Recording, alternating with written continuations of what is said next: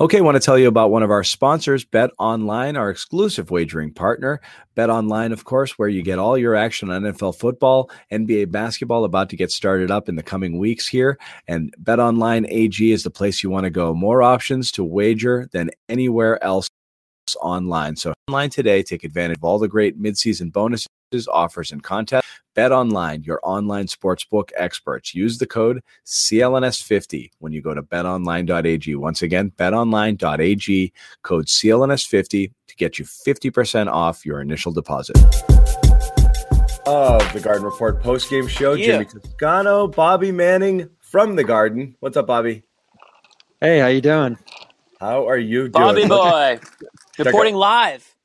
Yeah, fun night here. This is the first night we've been here with fans, right? Did Joe Sway catch any of the fans? No, No, we, think we, this we didn't go the first two nights. Uh, so this is the first time we've had somebody there. What was it like?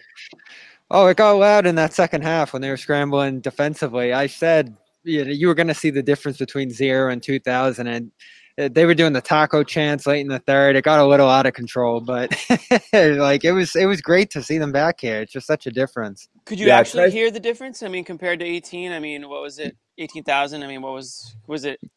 You know, Yeah. something that you could really notice, or Yeah, for sure. Especially in the flow of the game. Like, you know, looking around and seeing like the gaps between all of them. You're just listening. It's a great backdrop, especially on TV. You probably hear it on TV too, the difference. I And couldn't hear anything over Scal tonight. But oh Lord, I heard about that. But Anyway. What? Someone gave him the play-by-play assignment. Didn't tell him that every once in a while, like you got to Yeah, stop. like we're watching. that was a mistake. I would have flipped that one, but I didn't hear it. So Hey, I mean, it's, I'm not gonna I'm not gonna trash him. It's probably it's very difficult to just jump That's a a hard play-by-play role. Yeah, I mean, hey, credit I- credit I- to uh, John Wallach, who was pretty good on the radio tonight. I was listening to that one. I actually thought Scal did okay. I know people were busting his chops. It is hard to go from the color Yeah. role to that role. I mean, I think he'll probably watch it back, and maybe next time he might do a little Watch less. the tape. Might do a little less. Yeah. Yeah, you got less is more. You got to check the tape, but you Yeah. you forget like it all kind of starts and ends with you. And you're right. Like, do I stop talking? Should I keep talking? What am I supposed to do? It's a it's a tough gig. Right. Um, but but anyway, this is the second. This is the second. Houston makes us feel good about ourselves game uh, in the last couple weeks. So it's again, it's Especially hard. for To, Rob, right? I mean, His favorite Well, uh, opponent.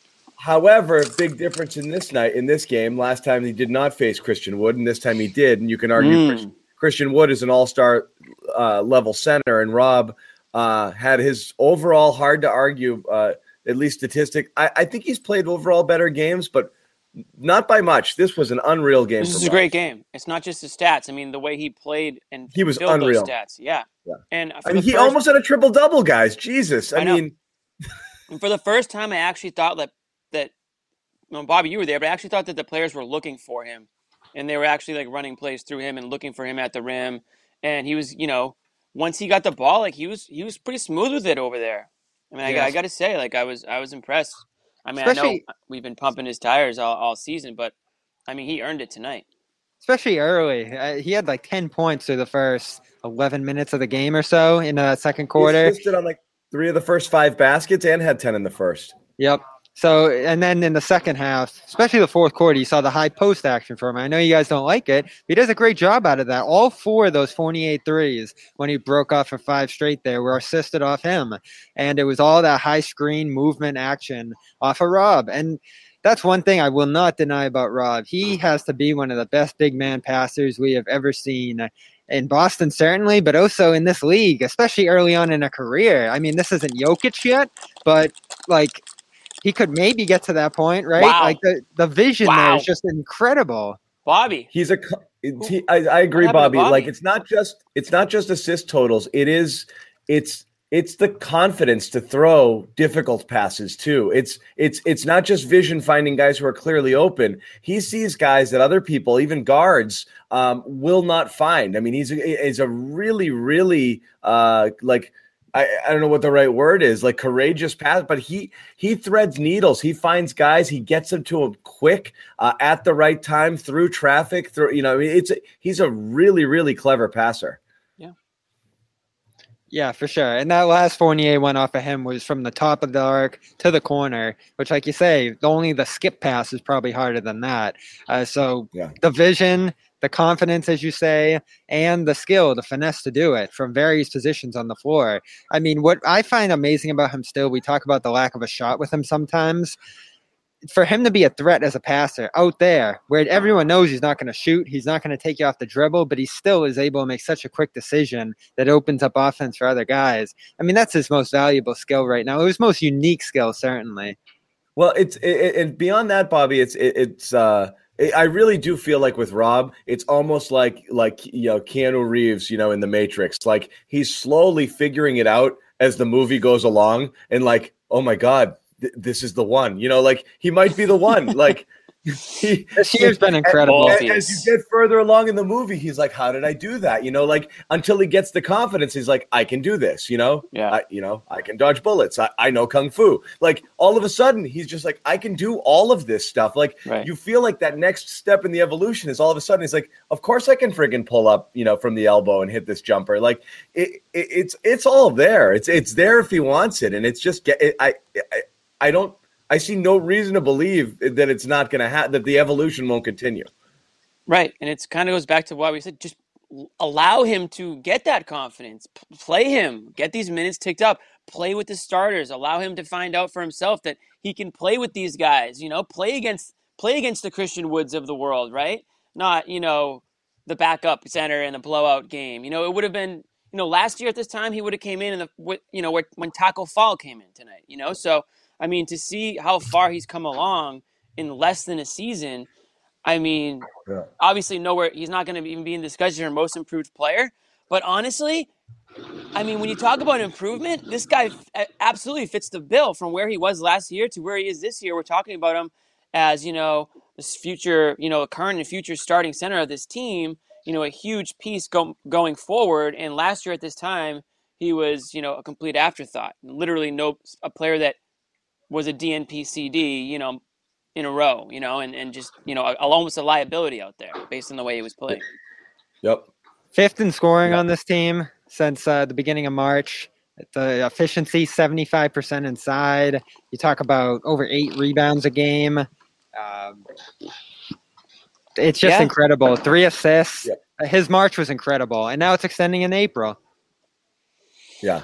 So right. a, a couple, couple, couple fun stats popping out in this game. One, you know, and again, people in the columns are saying it. It's it's it, it, this should be the Robin Fournier show, and I think it very much will be in terms of that. But beyond beyond just what they did tonight, what you need these guys to do, the stat that jumps off the page to me tonight, again, from a team perspective, certainly we're going to look at uh, assists. They came out right out of the gate. It was obvious what they wanted to do. They ran that beautiful action there where Tatum whips it to Smart, who gets before he even before the ball even settles into his hands, he, he gets it to Rob down low for a dunk. This is again one of those games where obviously they were told we're going to pass the friggin' ball tonight, uh, and and and and they did. So the 35 right. assists jumps off the page, but the other is two 20 point scorers not named Tatum or Brown or Kemba, which is something you're just not getting from this team. And if you can rely, you're not going to get 20 from Rob every night, but to be able to get that from Robin Fournier on this night, eh, that's just unreal. Like you need contributions from other places so these guys don't have to carry the load. And they did. Another Marcus Smart. How many shots tonight? Six. Six. Wow. Yes. It's sweet Do that. Do that. How Ten good assists. was he tonight? Yeah, passing, yes defense inside. This was his best defensive game of the season. Yes. Defense up, distributing, moving the ball quickly, not looking for the shot. Like this is you want to talk about best versions of our, of themselves. Of ourselves, this yeah. was this was the best version of Marcus Smart tonight. Yeah. a thousand percent. I mean, this is. I mean, listen, six.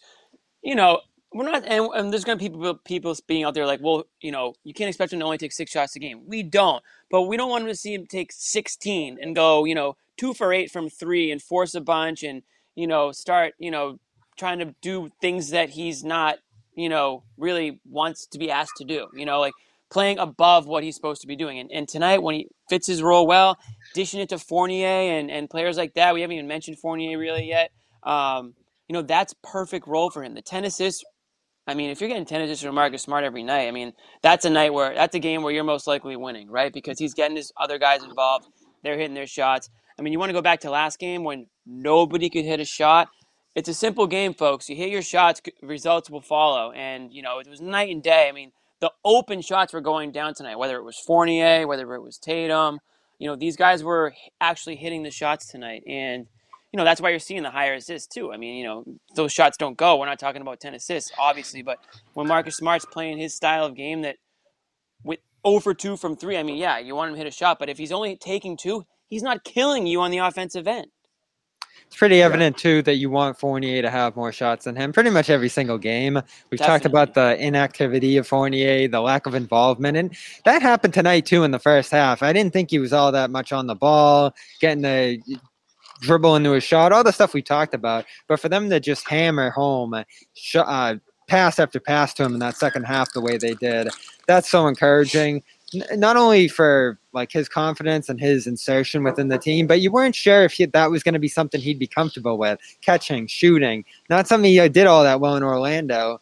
But tonight, he pretty much knocked down everything. This is the best three point shooting game of his career. He's never hit seven threes before. So this is another sign. Threes. Yeah. Yeah. There's he's another, never had 20 points in the fourth. He's never done any of this stuff. Yeah, so this is a sign that he could fit well with this team in that role. A little less ball time, a little more catch and shoot action, off ball movement. And I love the pass that they got him in the lane. I, this actually might have been the fourth quarter against Dallas a couple nights ago during the comeback, you know, a rhythm drive to the rim, through the foul, finish at the net. And I love his defense. He is such a good defender. I don't think people realize that coming into Boston. Like he moves around the screens effortlessly. He rotates. He's got good cohesion with Smart in that sense. So he's a guy that's got to play a ton, shoot a ton, and just be constantly involved, whether it's on the ball or off the ball. Well, he's he's lucky. We got to be honest. I mean, look, he had an awesome fourth quarter, and you you see you saw things, you know, flashes of what he did. But this was trending. I mean, the, my notes. This game story was what what another dud game from Fournier up until the fourth quarter. Because I mean, he was one of six shooting, wasn't knocking down his threes, had a had a, had a miserable air ball late in the shot clock. You know, mm-hmm. in that mm-hmm. third quarter there, and it was kind of like looking at a are they going to use this guy in any way that utilizes his skill set, or is he just going to go up there and every once in a while jack a shot or two and and and, and just call it a night? It was headed in the wrong direction, and then just bang, bang, bang, bang, he just started drilling. Oh, himself. it was unreal! Just splash, splash, yeah. splash. We haven't seen a run like that from a individual Celtic in a while. That was incredible. I, you just looked every time I looked up. I didn't know if I'd accidentally rewound my TV. He was just he was lining up for another three, and I was like, "Wow, that's another one," you know. And who could have done that before the deadline? You weren't going to see that from Semi. You Not weren't seeing that from Green, Nesmith you hope that draft night that this might have been the cards, but certainly not. So finally, there's just a capable scorer off the Jays and Kemba. Yeah, it's a good point, Bobby. Yeah. It's a great point. I mean, you're right. I mean, who's taking that shot in the fourth quarter? You know, probably smart, right? Forcing up an ugly one, or or or or criticizing Tatum for you know holding the ball for 18 seconds and jacking one up. So uh, it's definitely good to have that player.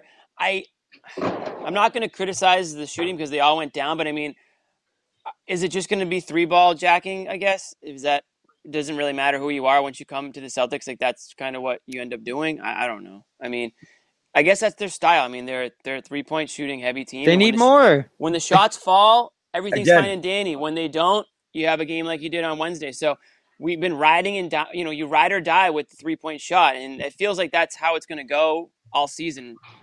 So again, it's great that yeah. the shots fell, but I mean, if they don't, what are we talking about tonight? You know, look, all threes aren't created equal, and right, when you have a piss poor night than you had a couple of nights ago, sure, those are going to happen too, and that's right. always the live by the sword, die by the sword sort of thing. When when you count on the three point shot or outside shooting for the majority of your buckets, and you can't generate easy baskets, that's always going to be a tough. But not all are created equal. When right. you're getting good ball movement threes, when you're driving and dishing and kicking out, that was the difference um, tonight that's a difference. And so when you're manufacturing those shots, you're ma- you're giving yourself a better chance as opposed to whip the ball around the perimeter and whoever has it near the five second mark of the shot clock just shoots a three, you know, or shoots it early in the clock just because it's your turn to shoot it right. by just dribbling. You know, it was movement. And, you know, and, I mean, they were whipping the ball around. I mean, I think even Scal said like, "Oh, one too many passes," and then like Tatum drains the three. But I well, mean, that, that, was because Kornet had it right, had a he was, layup. He was right under the basket. turned around. Yeah. I, yeah, right. But I mean, they but you know, they still worked the ball around and got an open three out of it. So credit to them.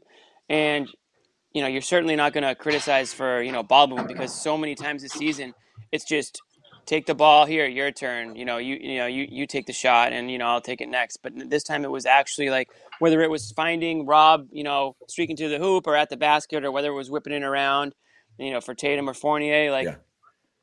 It was working tonight. I mean, you know, good for them. Again, it's the Houston Rockets, so let's all you know relax a little bit.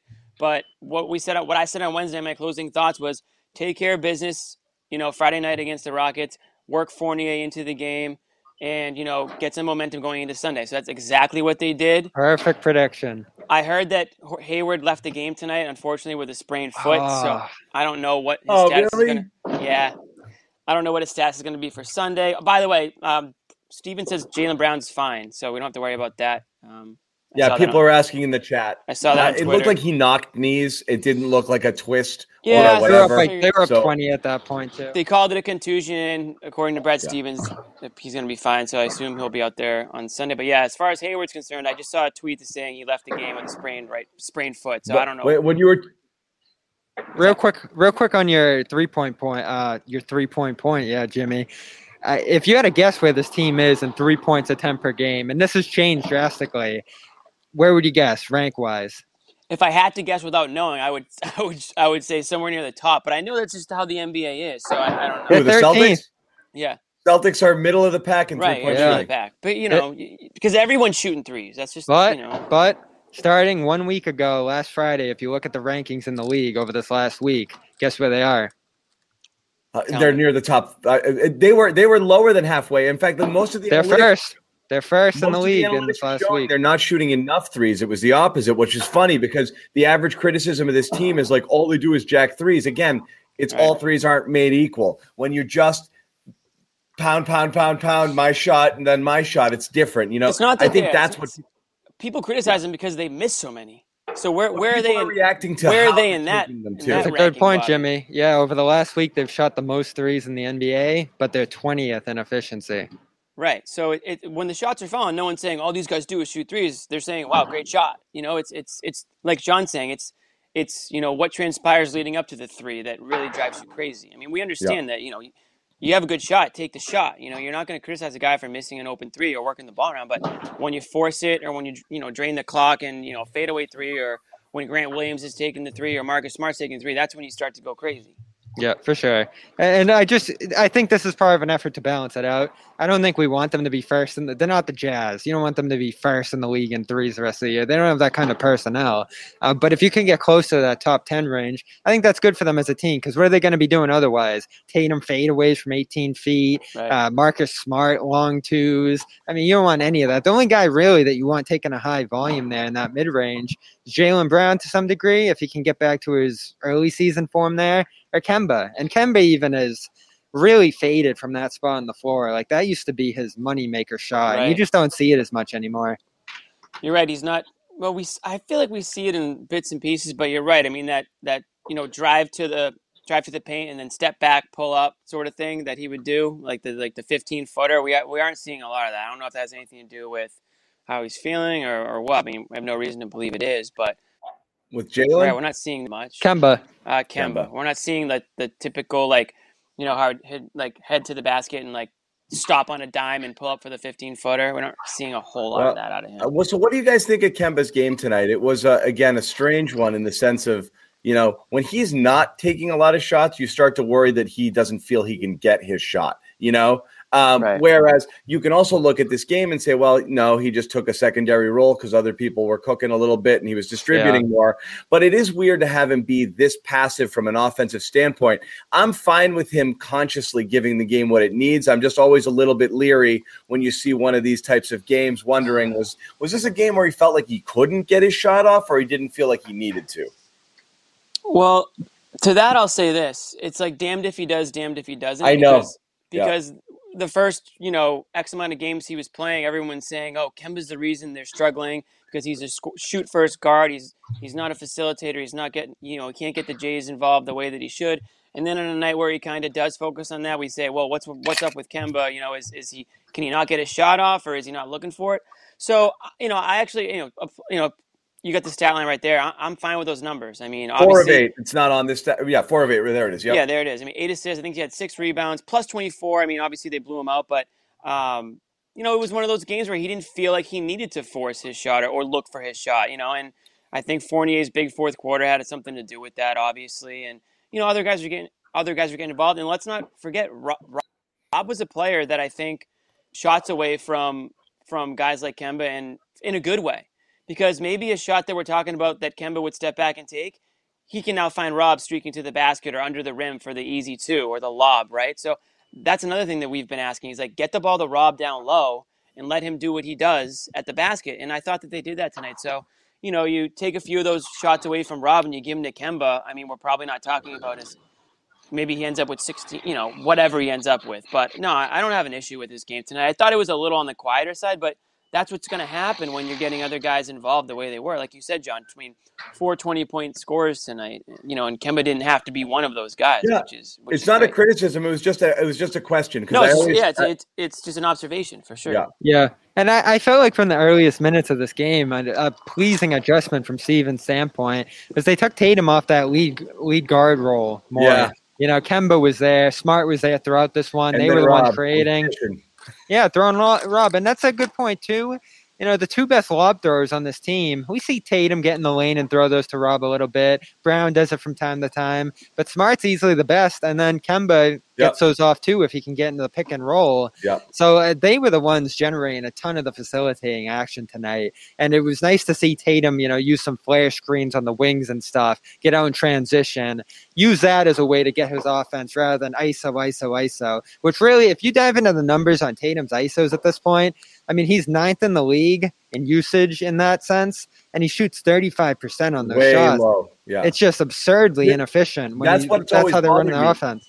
That goes back two years. That's the thing with Tatum, and people don't realize is you think like, okay, you take the good, you take the bad with him. He's post. This is what he does. He's an ISO yeah. player every once in a while, so you got to just live with it. But the efficiency two years ago, he was actually dead last in the league, dead last for someone with his usage rate or or near it um, in, in, in in ISO scoring, uh, and he's very close to the bottom again this year. And Brown's not much better actually. So you have two guys who play in isolation more than you'd like them to, who are not at all uh, effective in it. So it's stati- it's not just the eye test. Everybody who's watching it losing their minds.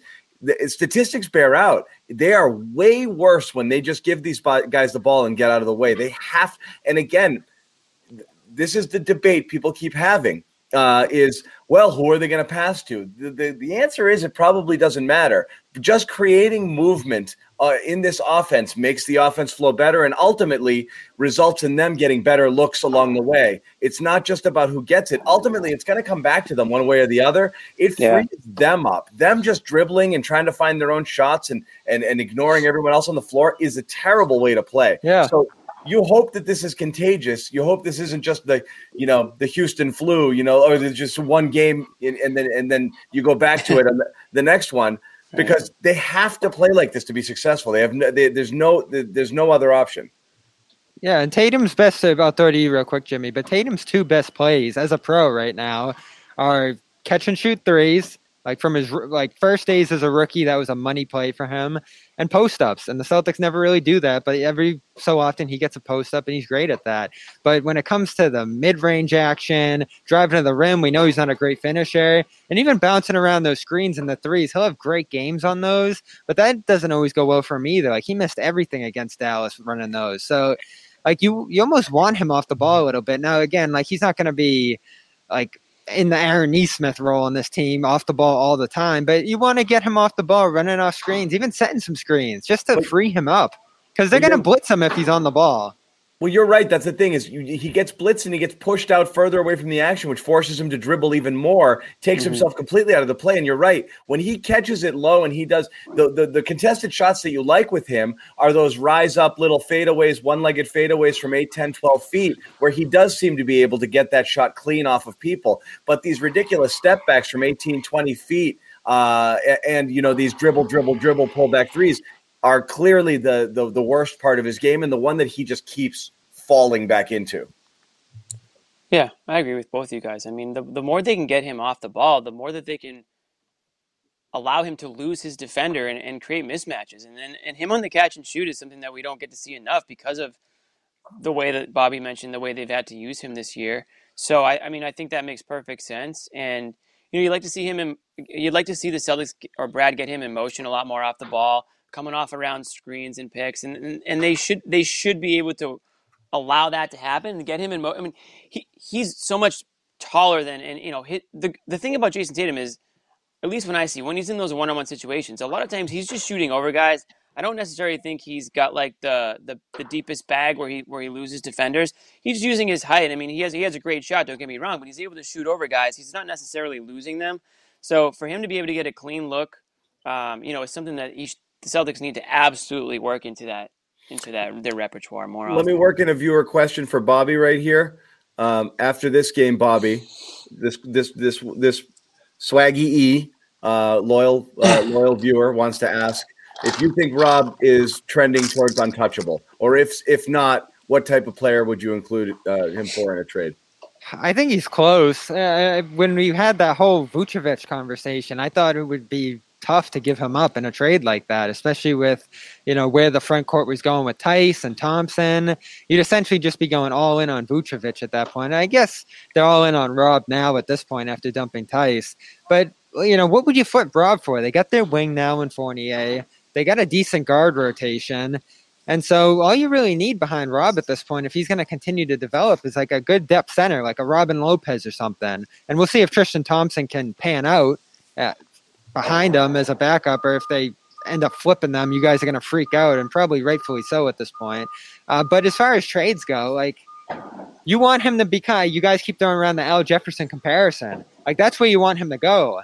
And right now, based on what we learned at the deadline, he doesn't have great value around the league. So what are you going to do? You don't want to sell low on him. You just got to continue to develop him. Hope he becomes like a core member of the team. And eventually, if something becomes available, you think about it. And if it's like Beal or something like that, you, you do it. I've been saying, I mean, have we been saying this all season? Like, you have to play Rob. You have to improve his worth, and then you might have a tradable asset that you didn't have coming into the season. Hundred percent. That's literally what it is. So when that Swaggy E asks, you know, is Rob untouchable?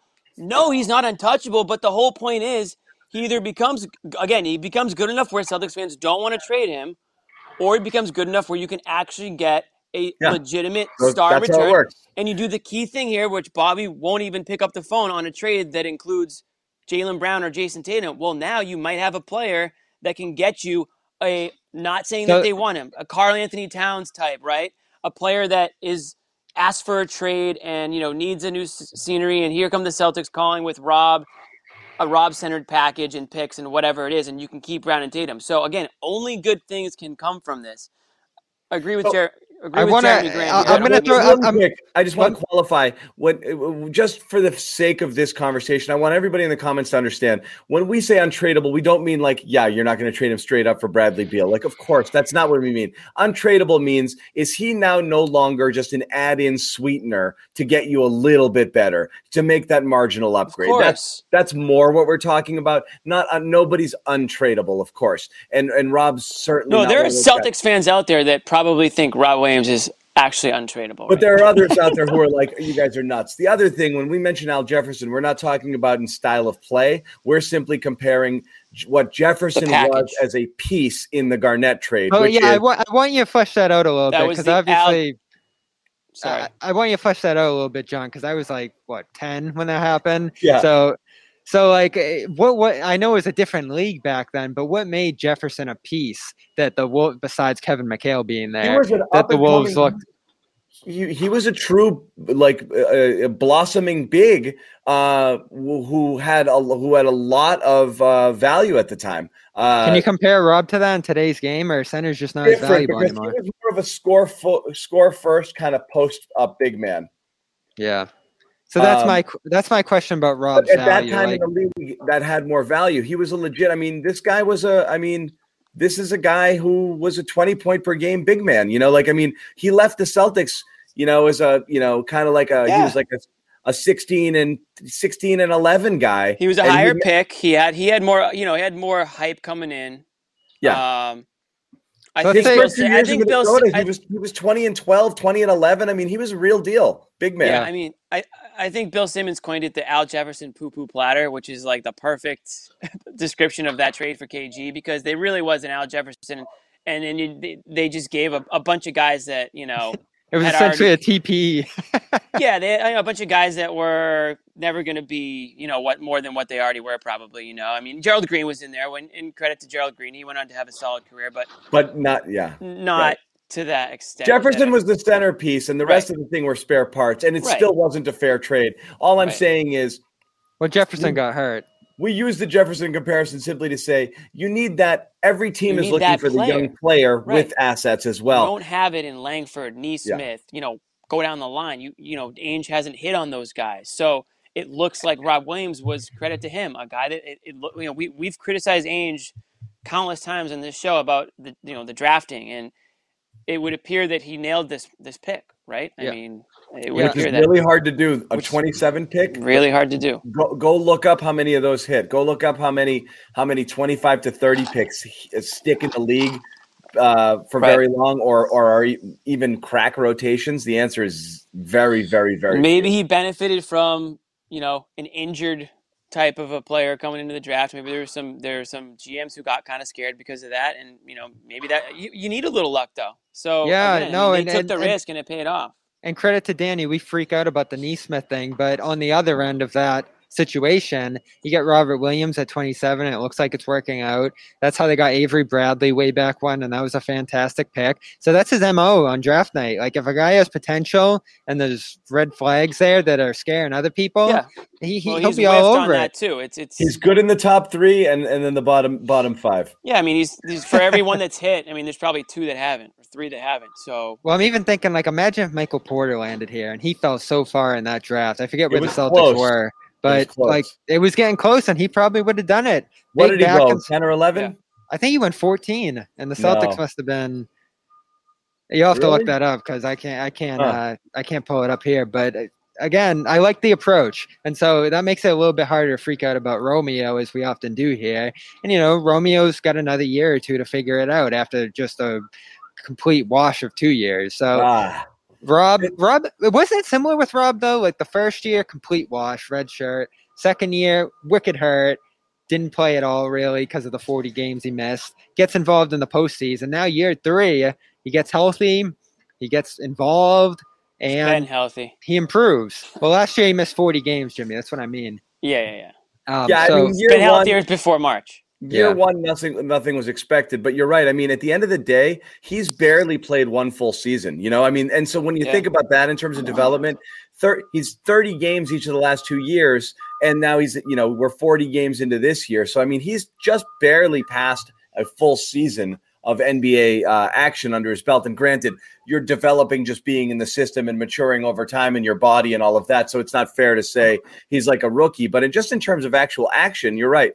It's Uh, it's basic. It's it's a it's a red shirt year, and then a year he spent basically mostly injured uh, last season. This is his first full season, and this is what you're seeing. And we talked last year about like how you saw Tatum and Brown make jumps in season, you know, uh, it, it- to become different types of players. You're seeing it with Rob. I mean, coinciding also with minutes and opportunity. But even now, even still, almost every minute. I mean, can you rem- do you even recall conversations about Rob Williams having lapses and being worried about what he's going to do and this and that? Like that was a big thing like 20 games ago. Yep. Like, do you? How many times a game are you like, oh, here's Rob being Rob again? I can I can do it tonight if you really want me. he to. has a couple. What I'm saying is. He, he has a couple for sure, but so does everyone. That's the Yeah. whole that's the point we've been making. But before it was such an issue that it was literally considered prohibitive. Like, well, he's going to be so bad doing all of these things, it's going to negate everything good he does. And no, he makes mistakes like every human, but it's not this like this this this this thing that's like dooming the team uh, when he's out there at all. And it hasn't been for a while. Yeah. He, he learns and improves quickly. Uh, When you do think of the short span that he's been a pro and he's been short. involved on this roster, all of the improvements we've talked about have happened in a pretty short span of time. So it makes me think about next year's contract year. Like can he start shooting a little bit? Can he dribble? Uh, can he work on the ball downhill? Like these different things that if you add to what he already does, you're really talking about a special player. And I don't know how quickly that stuff will come, if it'll develop. Uh, this might just be the product that he is, even if it like reaches its fully formed uh, product. This is what it is. But you know, you can't rule out him shaping out other parts of his game now that he's really mastered what he does so well. Now, you'd love to see more defensive consistency. I still feel like a lot of the stuff we talk about with him this year, especially, is on offense. You know, tonight I felt like he got burned uh, in transition a few times when the Rockets were going off, positioning, gets himself pulled out, the pick and roll, all that stuff. He does. He, he goes for the block sometimes too and falls out of position and allows yeah. for an easy bucket or a rebound. Sometimes he's got to stay home a little bit. So, yeah, yeah. They, I mean, he still has some discipline issues there, but he's eh, they're, they're not as they're not as prevalent as they were in the early stages of his career. Yeah, fouling a little less too, which is good. I think he only had one tonight in 26 minutes. So, I mean, that's money time come playoffs. If he can stay in a game with one or two fouls in 30 minutes, that's going to change their playoff hopes drastically.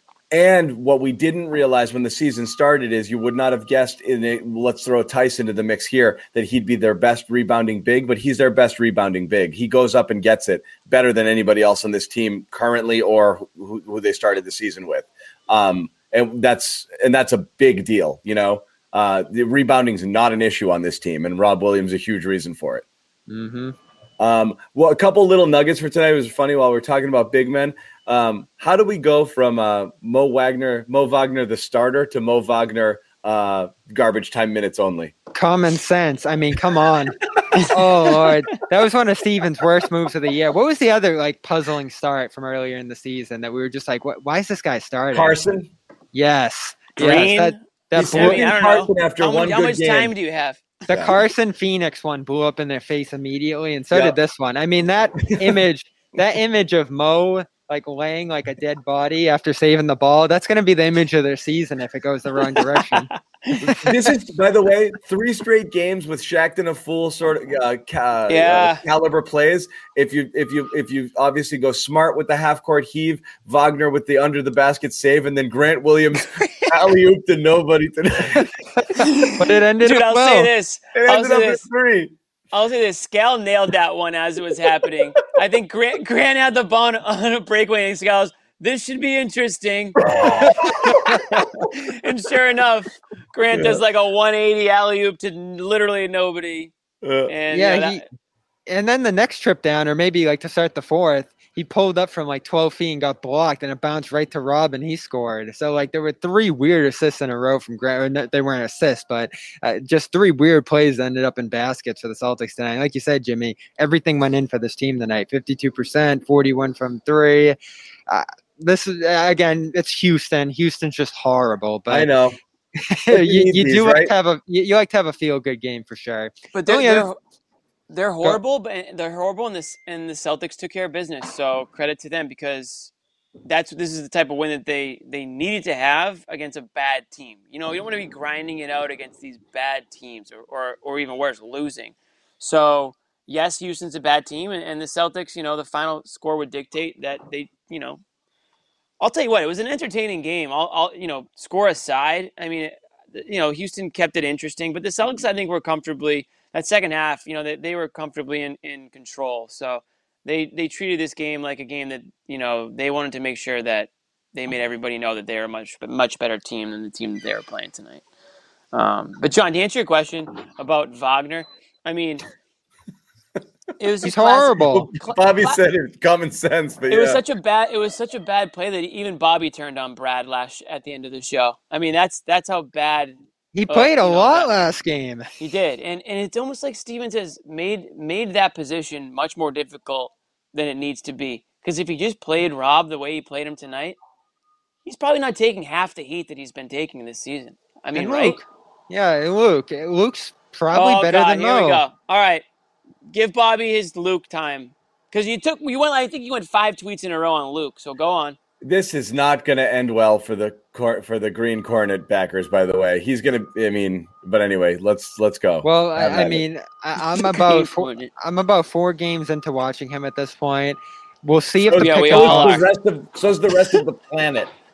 yeah, seriously. Nobody knew this So- guy was nobody so- knew this guy was alive before this. Okay? Yeah, yeah. Well, I Brad goes to the stand, and maybe this is just something you say, but he says we've been after this guy for a long time, Who? and Brad. Brad said we've been trying to get this guy for we've been eyeing him for a long time. Is I think the word he used. Probably back to those Knicks days because he had a big run with the Knicks one year where he was just pick and pop, rim protection, great defense like we're seeing this year from him.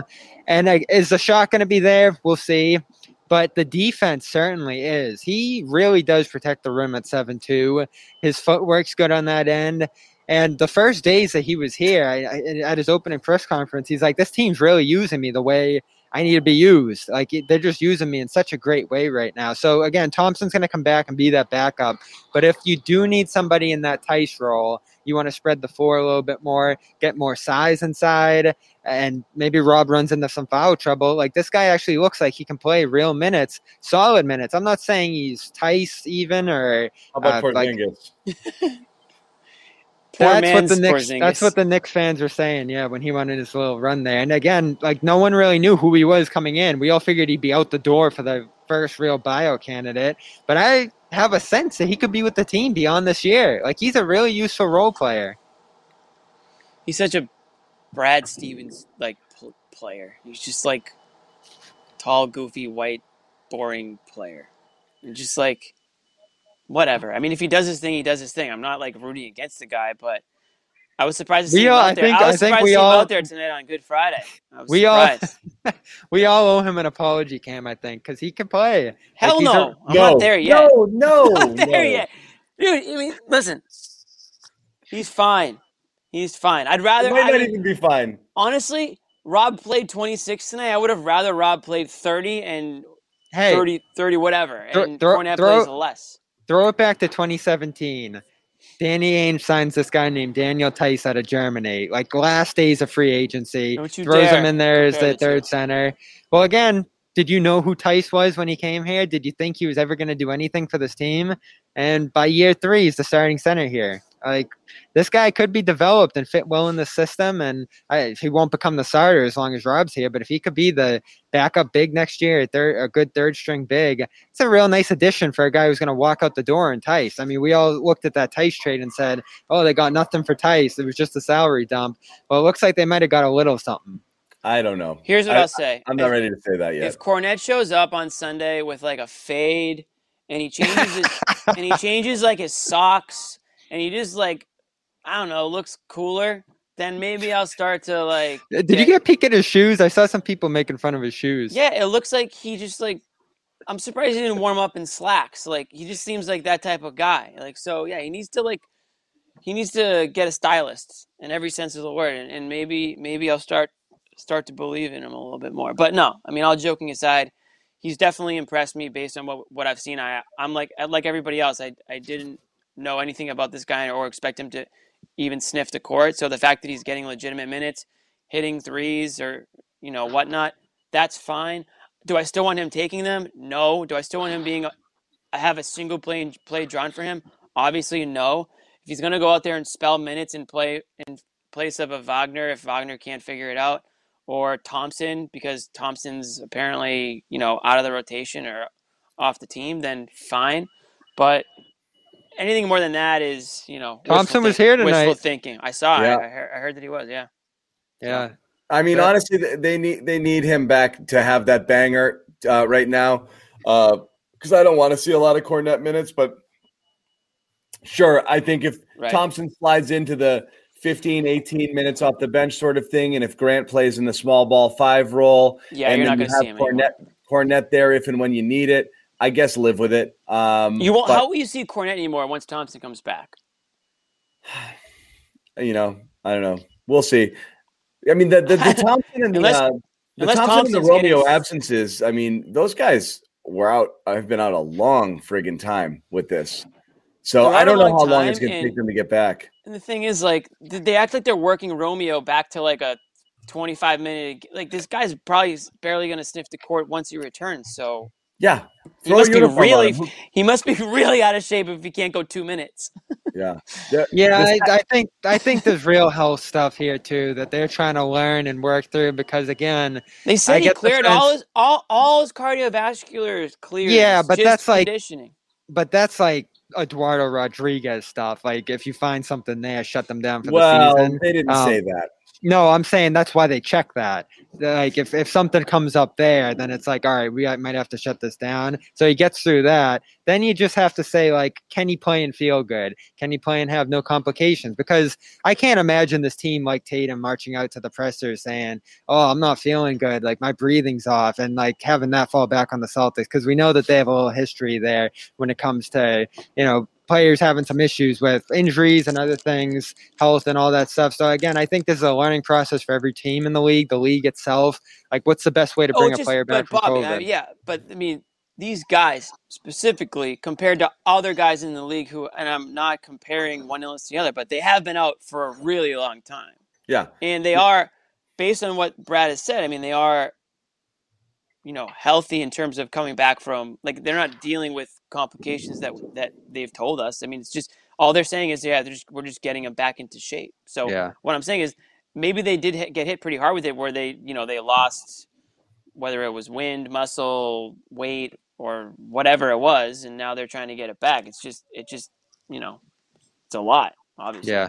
No, it's a complicated situation. I think, like sports in general, is just trying to learn what's the best way to do that. Because I think we've seen so many players that are just screwed up by it, and I think it's a real thing. Like the impact on the lungs is going to be an impact on the athlete, and who knows? Maybe they should have kept Tatum out longer. Yeah, How long does it take you to get into basketball shape, even when you're playing and practicing? Quite a bit. If you, uh, you know, uh, you, you, Romeo just worked his way back and then literally couldn't do anything for a month. So I mean, you just fall right out of shape, whether or not the the you know he's got COVID lung or uh, you know really adverse effects off of being ill. Right.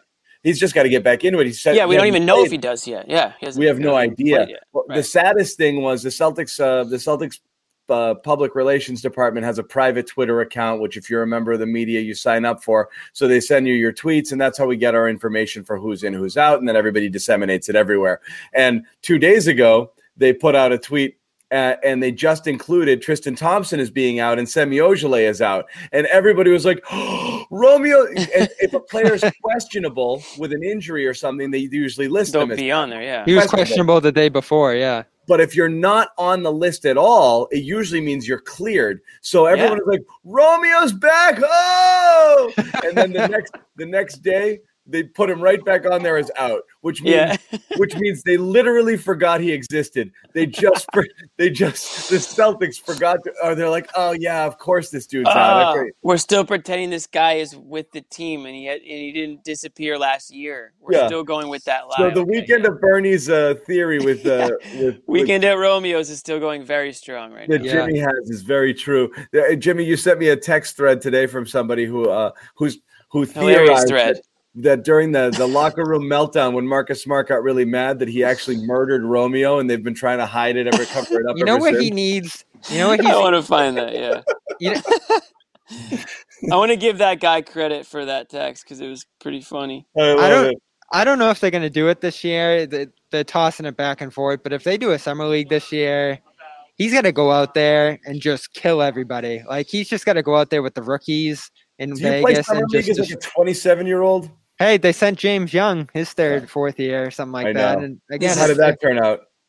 if, if I can't read it, No, I'm just so people at home can see that the the account is clapped Kevin. I don't know what that means. I don't want to know, but what happened to Romeo Langford? A threat, and then he goes into this wild, this wild um, story of what he thinks actually happened. I, mean, I, I should just read it. It was It's like a funny. knife. It was like a knives out sort of murder mystery. Yeah, yeah.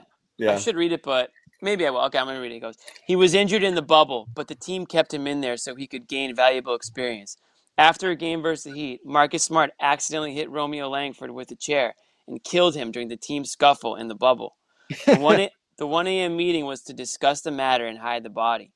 Marcus Smart stormed out because Brad and Danny have him have him an alibi to clear his name.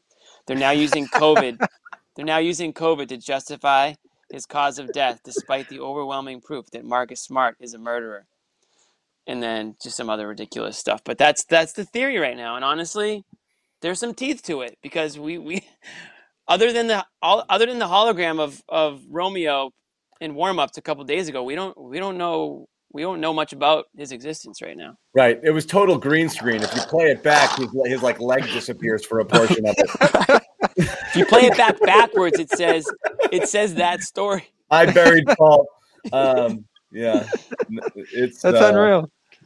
It is unreal. The other sad moment of the day. So that was one sad thing was that the Celtics forgot he he was alive, so they didn't even include him on his injury report. The other sad thing was uh, Nesmith again coming out today in garbage time, which again it is what it is. I'm not going to get on my Nesmith rant, but he's running around the court and the entire the all 2,000 people at that point, Bobby, and you're you're in there, so you can attest to it. Are uh, clearly want Tacko to, to shoot, and Tacko gets the ball in the high screen, and everyone's roaring for Tacko to score. And then they he passes it to Nesmith, who jacks and misses a three, and everyone's like, "Oh, you know, like they, they didn't even want him to shoot a garbage time three. They're like, no, can you just give it to Tacko and get out of the way? That's, I mean, that's Right, I, I right, almost right. feel bad for him.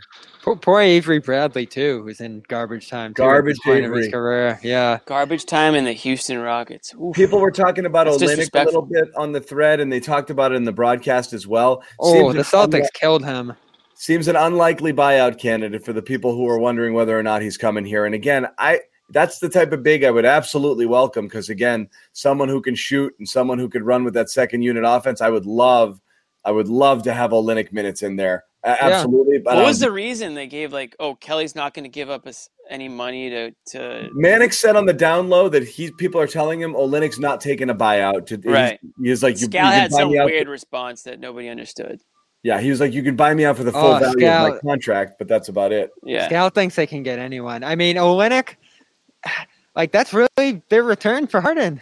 like, him and Dante Exum, they got to keep him. And he's a good player, and he's a nice rotation player in this league. He's not a buyout guy, so they'll probably keep him for like thirteen million or something, ten million, and These guys were guessing he's getting three and thirty-five. You know, so I mean, yeah. uh, you know, So like if the Celtics could have gotten him, you go get him and then keep him for years. Like that would have been a haul, uh, like heist to get Kelly Olynyk out of buyout season. Like for all the reasons we've talked about with the buyout market, those you don't see Yeah. guys like that because they don't get bought out. They're too good. someone's putting it out here, but again, I think Grant Grant best case scenario is like a is a version of Olynyk um, with you know a little bit more beef to him. You know, I can be it can bang a little bit more, uh, but that's kind of what you want to see out of him is somebody who can knock down the three uh, and be more of a versatile type of I don't four. see it. Olynyk could dribble. Olynyk could pass Olynyk- a little bit. Uh, Olynyk post had a sneaky first step. He really Yeah. did. He could get by people because he had that long, almost like Paul Pierce like. I know people are going to bury that comparison, but it really was. He Kick would him off lull- the show. He would lull you to sleep with that long, big first step and, and, and get into the paint, and he could get he, he, he could get by you. He was an um, important, part, probably an underrated part at this point of those Isaiah teams. I, I like. I was always an Olynyk guy. I think the the, I think he was knock on- properly rated. the knock on Olynyk was that he went before Giannis in that draft, but actually, for where he was picked, he's a successful NBA player for that slot. Yeah, it wasn't he Yabusele. Yeah. Yeah, We He don't became- say that name. He probably became their sixth man for those years. Like once Isaiah moved to the starting lineup, and honestly, I don't think people are going to forget that game seven for a long time. Going on That scoring twenty amazing. eight to send them to the East Finals. I like yeah, that was worth the shit. everyone had this vision of what he could be, like if he met his potential. And for about like three or four years, people were just waiting and waiting and waiting, and like the up fakes against no one, and just like the, he'd have zero points, then like fifteen points, but then out of nowhere in a game seven, he goes out, hits every three, roaring to the rim, twenty eight points, and send them to the East Finals. Like that was one of the weirdest things that happened last decade, but one of the best things. And then so we'll we'll switch to this because we did want to talk about it. Uh, Isaiah Thomas um, signing uh, uh, with the Pelicans. Um, and uh, what do you guys think about it? I'm pumped for him. I mean, listen, the Pelicans are like ravaged with injuries, so the I think they they literally had to sign somebody to meet a requirement by the NBA for like active players. So honestly, Isaiah Thomas, I think he deserves another. Obviously, I think he definitely deserves a chance in this league to show what he can still do.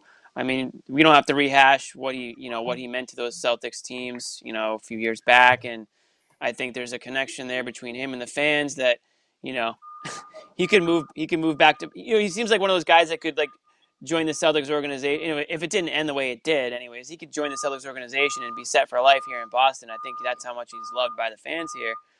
Uh, and I still think he's got something left in him. And really, I was I was kind of surprised that it took him took him this long to, to find a team, especially on something like a ten day. I mean, I mean, what's what's the risk there? I mean, I think this there was a there was a stretch where I thought the Celtics could have used a spark and could have used a an energy boost, and I still think that they that they could use that. I mean, there's plenty of games where they're you know moping around and playing with no energy, and I think Isaiah Thomas is is you know the definition of those things.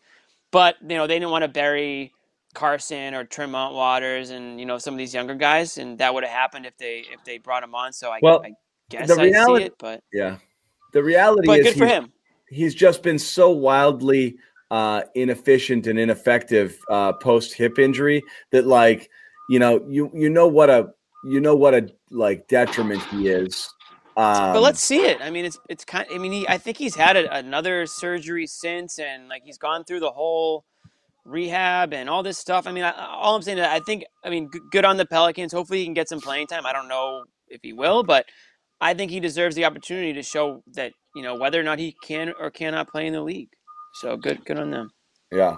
Yeah, and the league has moved so fast since he was an MVP level player. We talk about like 2008, but even 2017 to 2021, the way this league has gone to a place where pretty much every team has five guys who can, you know, execute a swish, get the matchup they want, and just scorch it. It's tough to be five nine or whatever he is, especially at this stage in his career, because literally the other team will go at him every possession, That's and the there's problem. really there's no way around that. It's it's. I mean, look, we saw it here with Boston, obviously, in in in a, in a year in which he finished top five in the MVP voting.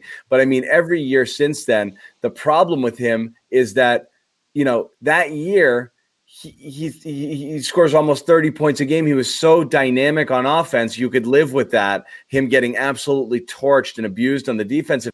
Every year since his, I mean, he's shooting like 30 something i mean i mean terrible percentages from the field it's it's i mean it's dreadful 35 36% from the field 25% 30% from 3 he's just not he he hasn't performed on the offensive end nearly enough to justify uh, Yeah. a contract. It's not surprising to me. I just I do think we get stuck in this.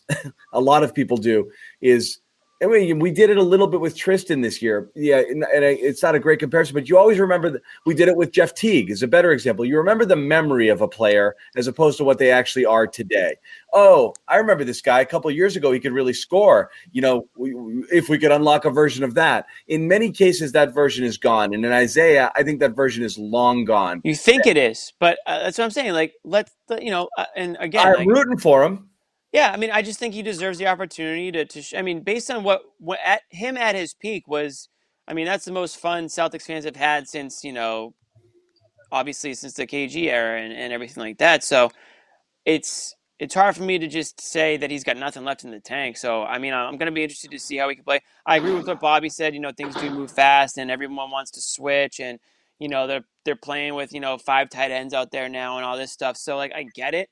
But I mean, at the end of the day, this guy could fill up could fill up the bucket. I mean, he could score.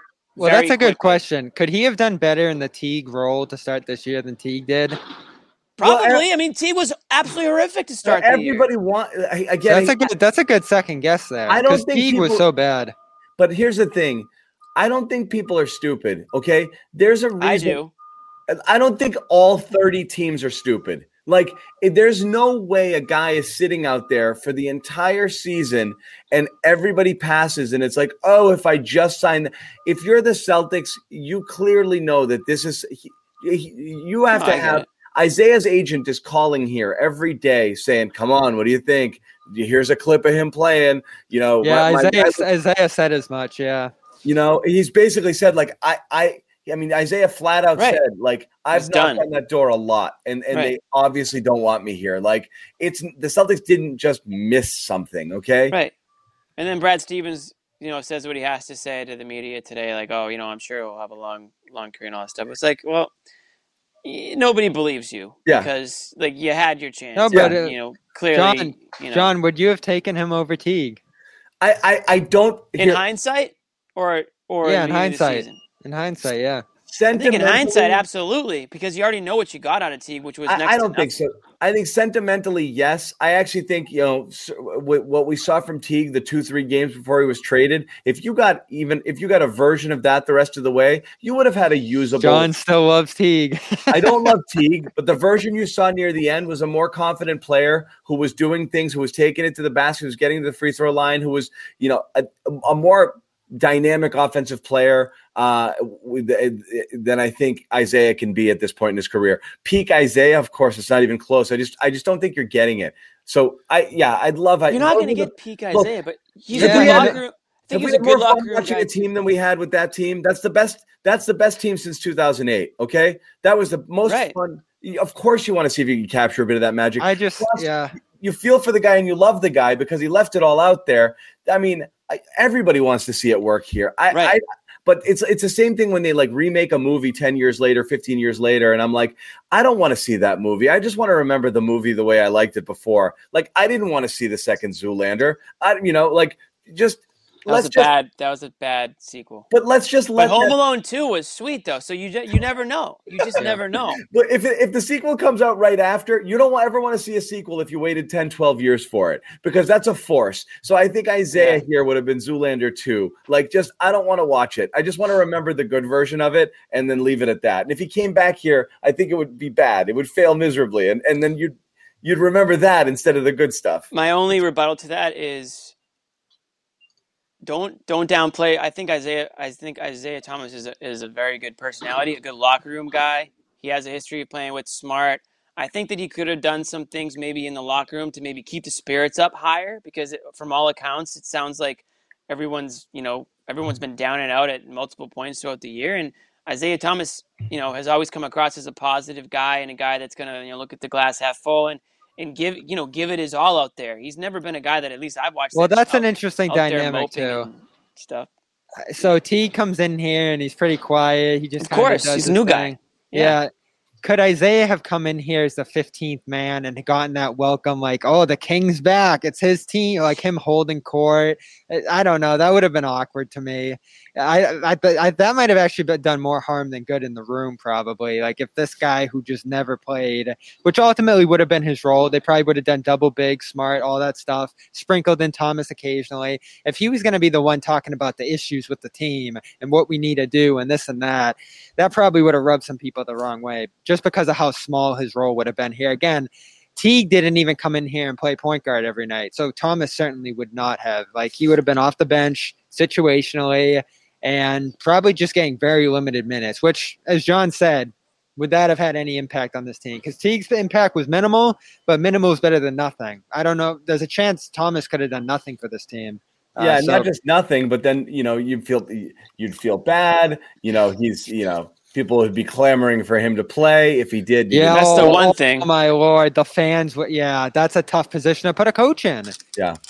Like play him. That's the play one him, thing him, is him, when know. Kemba struggles, you start to hear the Isaiah Thomas, you know, people Yeah. right? saying, Why don't you you start IT? Put just- Kemba on the well, bench. John, I mean, you you want to freaking start anybody but Kemba, so you would have been the first guy saying start I Isaiah. just- I just think but there's. you a- would have said, why won't Brad just just try That's it? a Just great throw Isaiah out there. Just I why not that- start Isaiah?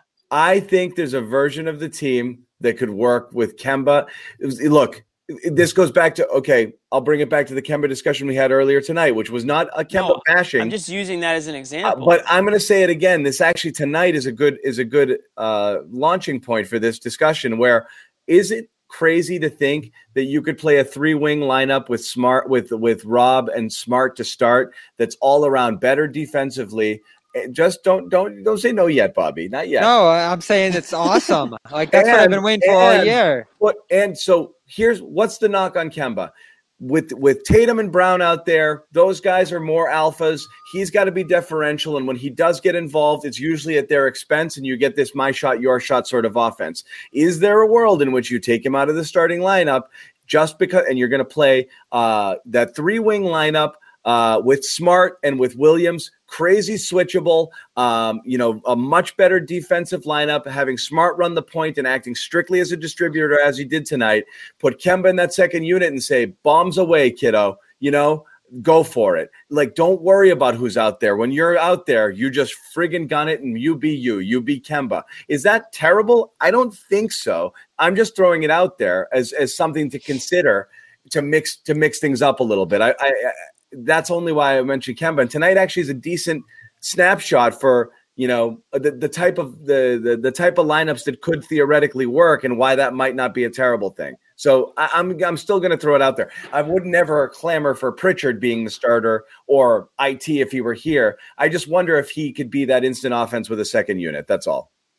And and and shoot with impunity and not worry that he's taking the ball away from this from the stars and worried about his role. That he could just play free Kemba basketball. There's it's a chance. Terrible. There's a chance he'd accept it. There's a chance it could be. Uh, it's I just, stigma. Yeah, I don't. Yeah, I don't like the idea of a guy who's already to score twenty points a game. So it's not a terrible thing. It's come off the bench and be instant offense. This is your role. What, now your job. You have one job. Here's what you're good at. You're a scorer. So come off the bench and score. Like, just do it. Don't worry about being a facilitator. Don't worry about playing off the ball. Don't worry about a lot of different things. Just score. That's what you do best. You're, you're talking about putting people in the best positions to succeed. I don't think it's a terrible idea. So I, I would consider it. I, I would consider it. It's not a terrible idea. It's just, it's just the. I think it's the optics of it. Uh, you know, when they're struggling, all of a sudden you move the starting point guard to the bench, and now, you know, I think Kemba, Kemba is probably the type of guard that would that would accept it because by all accounts he's you know positive guy and you know gonna do what's best for the team and all those things. So maybe, maybe he would accept it. But I think there's a lot of pride that goes along with being the starting point guard, and you know I don't think he's just going to accept all of a sudden he's the backup and oh yeah here Kemba yeah. No no no no. Just do your thing. Yeah just we want to put you here because we want you to score more. So come off the bench. I just, yeah. I, mean, you just said uh, like I don't think people are stupid, is what you just said like ten minutes ago. Well, I don't, I don't think Kemba Walker is stupid either. Uh, and you, you, you frame throw, it any way you want. It's a demotion. You throw the ball moving already, smart on the ball more. He's already taken a demotion in the sense of he's basically told you're 37 million dollars but you're the third fiddle on this team and i want you to defer to these guys. When he's out there he's already essentially demoted because he has to be a lesser version of himself. He has to be deferential to the stars of the team. So he's accepting he's accepting a different role. This to me is liberating. It's not. It's not. It's, it's like not this isn't rec league either. They're not subbing five guys out at a time. Yeah, he's just that's like a good manning point. the second unit. Like it's he's not gonna be playing with the same dudes. It's just a matter of whether he's starting or not. It's so, not. But again, it's it's same minutes. Yeah, you're gonna have fewer minutes on the court with Tatum and Brown at the same time, which is again, I think ultimately the key is to have two of those guys out there at most times. But now when you have Fournier out there, you don't have to worry about that as much. So you can run a second unit that has Fournier bleeding in into that second unit, and then Tatum coming back in at the bottom of Q two. Uh, uh, quarter one rolling into the second with a Tatum Kemba combination. And all of a sudden, it's not as bad. You have different, you can mix it up a little bit. I, I, again, I don't think it's the craziest thing in the world. And then you, you mess around, you know, with rotations as the game goes along and give the game what it needs. But I like it as a second unit jolt, and I do think it's potentially liberating for Kemba. So uh, it's, uh, you know, I'm not giving up on that point altogether. Possibly. Yeah. Don't, don't, give up on it. Don't give I'm up it. so the don't ever give up. the defense has actually essentially had the same defensive rating with him on the floor versus off the floor. So uh, uh, that's a tribute to how bad the team has played across the board on defense. Defense I don't is think, dead, Bobby. Yeah, I don't think the defense. I don't know if you heard. I don't think the defensive upside would be worth what it would be to lose his offense on the court for more extended minutes during the course of a game. You lose some rhythm with him there too, probably by him not starting. He has to come off the bench, shake off some rust, get a few shots going. Like you know, we saw in when he was limited by uh, his minute limit early in the year. That had a pretty poor effect on his game and his output and what he was able to do out there. I will say this though, because it relates closely to something I was keeping an eye on tonight, because I knew the Rockets were going to put Olynyk out there with Wood, try to go double big, lure the Celtics into playing some bigger lineups, but Celtics played pretty true to themselves when it came to having like a bunch of wings out there. They didn't go small, small again like we saw against uh, New Orleans late, which I loved. But there's some real potential for some awesome small ball combinations on this team now. If Grant can get back to center and start playing well there, like I, I like the team going in that direction. If that's what they're gonna do, Kemba, Tatum, Brown, Fournier, even Smart, who I think could maybe play a little bit of center for this team as he did late You could do smart three wings and Grant in that lineup. You could do smart three wings and Rob if you wanted to, but you're right. If you want to stretch it, Grant has to be that small ball five in there. There's a world in which you play two, in which you play Kemba Smart and just three wings and completely issue, you know, just completely give up on anything resembling a big, where Tatum is your center, you know, whatever. Smart's basically your center. Um, you can play that lineup too. And I, I, I, again, this is what getting that third wing type player does for you. And these are the types of things we saw when they had Hayward before, where you have this lineup flexibility that they just didn't Now have. that before. that lineup looks a little better with Gordon instead of Smart though, It- which Of course. yeah, bigger. Of course it does. It's just it's it's again, it's the type of the type of game and the type of lineups that Brad wants to run out there. Uh you're the, the possibility exists again before it didn't because you're forced to play Grant in places he's not supposed to play or semi more minutes than he should be playing. And it was just ugly. I mean, how many times is again, why is this guy starting? Like, you know, He's been bad. Like again, it's getting to the point where like it's not just about him being miscast or playing on the wing more stuff like that. Like he's just been legitimately worse as a player Who? this year. Grant, yeah. which is tough. Like he, Yeah. he's he's gotten worse. His shot's been better, but everything else, you see the passing, the defense, all that stuff, uh, rebounding too. He had some real solid games last year. I Well- think people forget, but not many at all this year. I he, well, he he has a lot of games where he makes next to no impact um, Yeah. at all, and, and there's a lot where you look at the box score and you're like, what tonight he again, do? did he do anything tonight? nothing, Next, Like, next to nothing. I mean, not a lot except for the you know the alley oop to Tatum, which was something. I think he hit a three. Uh, Oh, he know. might have thrown an alley oop to Rob too. So he had a few good. He did. He did. He did. He had one good pass to Rob. Yeah. Uh, so that's pretty much it off this game. Have you one guys three, watched? one good pass to Rob. That's it. Yeah, that was it. Have it. you guys have you guys watched the Nuggets?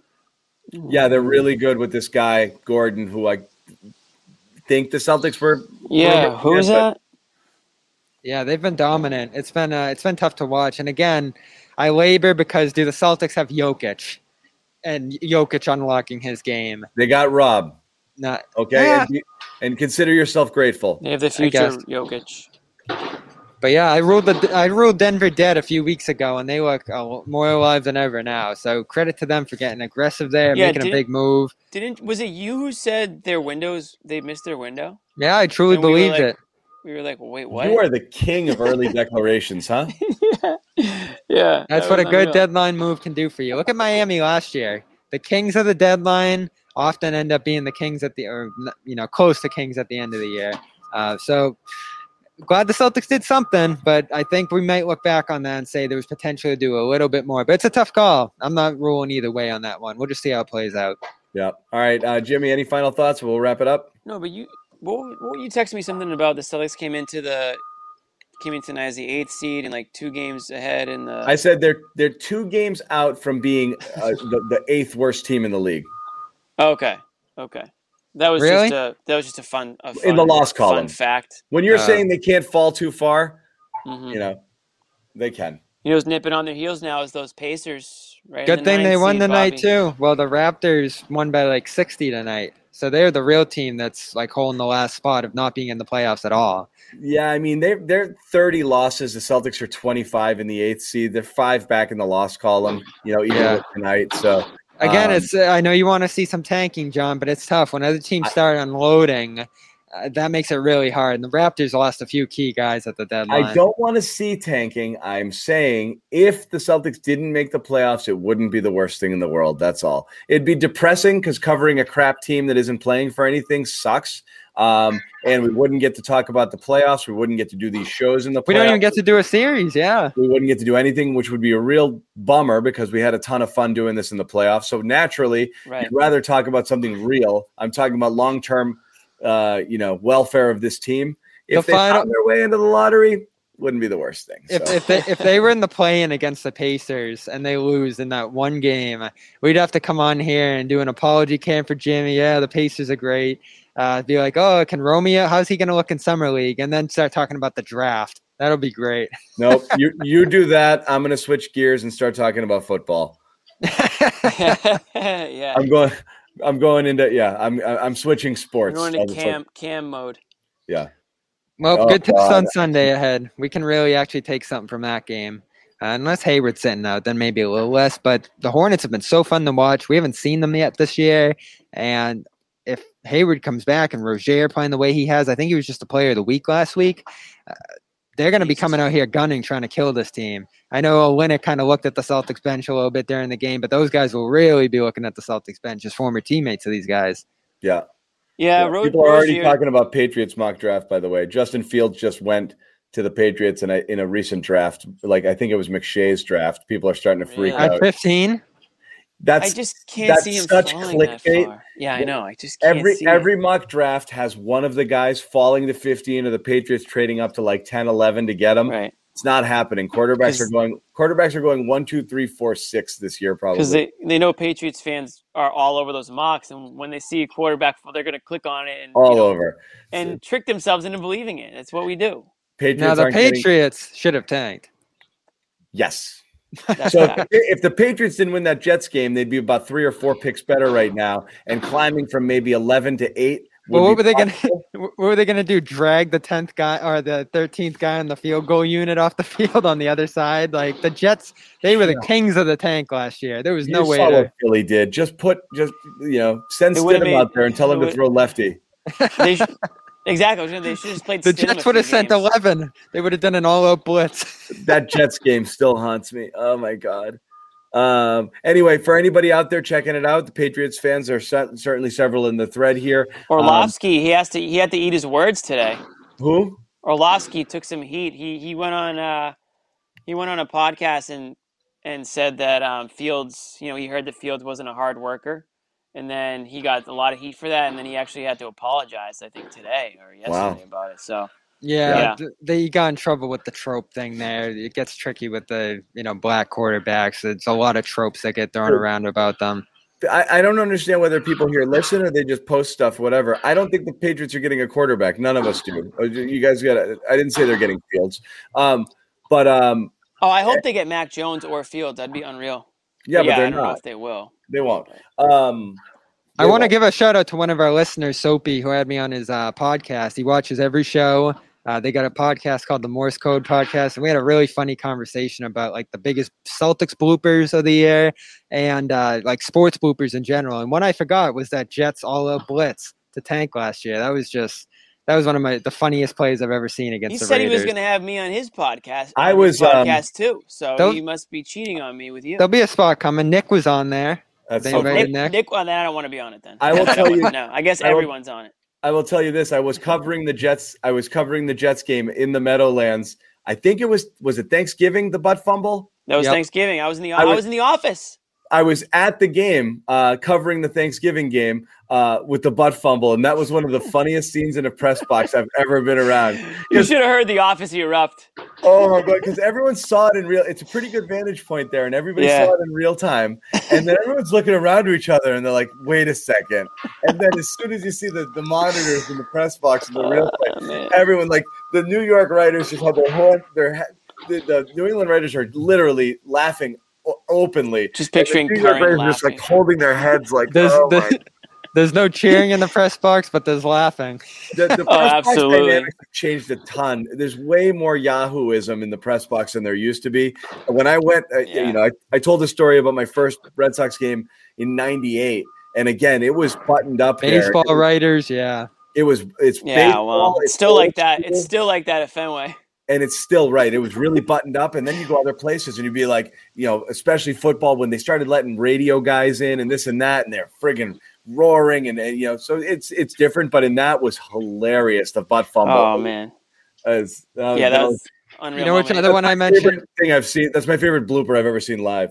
Uh, That was funny, but what I laughed more at was the Colts fake punt on Monday night. I Oh think my it was. God. hilarious. was that good. Oh, that was Oh, that was like Because you were like, "What are they? Wait, what, What are, are they, they doing? doing? And then they did it. He's And you're like- like, "Wait, what?" He's Shit, I don't know, snap it, I guess. uh great. and you know the Celtics have a- added to our list. I'll be watching that Marcus Smart half court shot for a long time. The only thing Yeah, is that's a good though, when when the season's not going well, it's not as funny. Right. Yeah. The Patriots Patriots fans could laugh at everything over the last twenty years because they were always in the driver's seat. Now it's Yeah. last season. I don't think there were too many moments of laughter, but we won't we won't relive last season.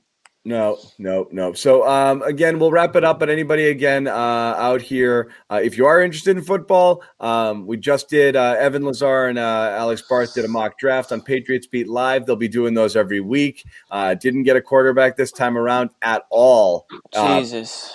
uh, just that's how the draft broke. You don't get they, they, they didn't get one in the first. They traded their second round pick up into the first round to get a tackle, and then there was nothing left. The cupboard was bare. So I kind of agree with that. Who are they doing the mock draft with? it's a running it through a PFF uh, Pro Football Focus Oh, okay. simulator, and then you pick your team and you draft, and you can make trades, and they can get accepted. So we did, you know, we've That's done cool. a couple of these live just to see how they go. I checked in on it, but I didn't watch the whole thing. I couldn't figure out who determined like the order and all that stuff. But that was Good night, nice. Nice of Sebastian. you, Sebastian. Yeah. What's the Right, point yeah. of this show? what is the point of this show? Um, but, I want to uh, give one shout out to somebody who, who uh, um, since Bobby gave a shout out, I'm going to give one out to Scottish Celtic who just tweeted me and said, "Shout out for Europe Celtics fans, 4 to 5 a.m. here, watching from Glasgow. Cannot miss a post game show." So that's pretty sweet. We love you. that. Yep. We love that. So Um, hello, good morning over there. Yeah. Good morning to everybody. Uh, happy Passover. Happy Easter coming up. We're back Easter Sunday. We will do a show to my Greek brothers out there. We got another month or so until uh, until Easter, so don't worry about it. Um, Yeah, Greek Easter. Greekster, we like to call it. Yeah, This podcast sucks. Greekster. I know he doesn't mean it. I know. Um, yeah, I I know. it doesn't mean either. He- He's one of our fans. Um, so we'll be, we'll be back on Sunday. But thank you guys again for watching. Yeah, España. We'll be back Yeah. on Sunday. Hopefully, Gordon Hayward will be joining joining the uh, discussion a little bit. But And Josue and Sherrod, um, they were uh, uh, getting married or at a wedding. I forget. one or the other. Yeah, we couldn't Yeah. figure out if it was their wedding or a wedding that they're both going to. We didn't want to ask, so we weren't invited either way. So We weren't invited, but they're uh, they're they're not around tonight. Uh, so for those who missed them, uh, one or both will be back Sunday. Um, and so subscribe to our YouTube channels, as we've told you a million times. Um, we'll be going live here after every single game. Uh, eventually going daily. Again, exciting new sponsor to talk about next week that is going to involve the viewers here, and we're gonna we'll hopefully get a chance to hear from you guys directly, uh, more so than just this chat. So just stay tuned for that information when it comes. Um, and uh, until then, I guess, yeah, I guess that's it. We'll see you guys on uh, Sunday.